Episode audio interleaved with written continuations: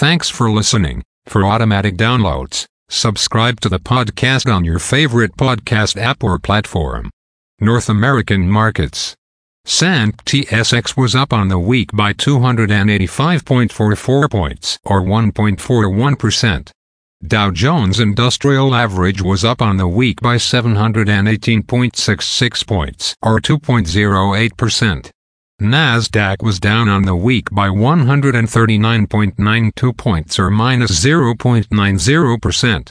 The S&P 500 was up on the week by 30.92 points or 0.69%. VIX futures was up on the week by 0.26 points or 1.95%.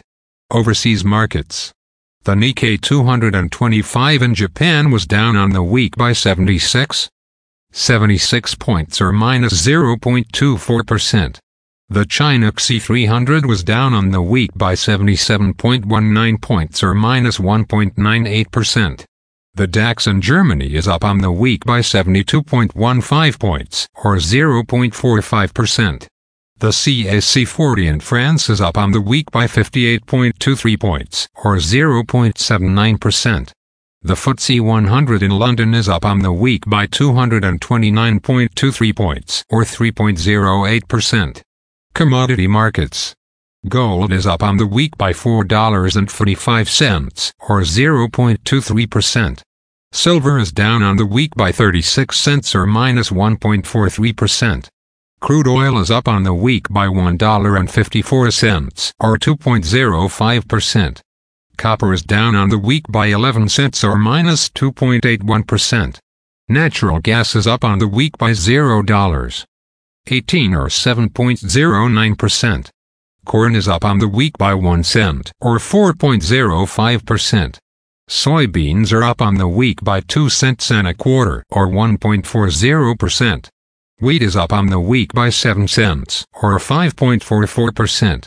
The Canadian dollar is down on the week by minus 0.07 basis points or minus 0.05%.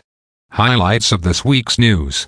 On Monday, to start the week, markets look forward to German, French and Eurozone and Great Britain Purchase Manager Index data, Canadian wholesale sales, United States Purchase Manager Index information. On Friday, to finish off the week, we receive French gross domestic product, French and German consumer price index data, United States personal consumption expenditure, Canadian gross domestic product data, and Michigan consumer inflation expectations. Again, thanks for listening. For automatic downloads, please subscribe on a podcast app or platform.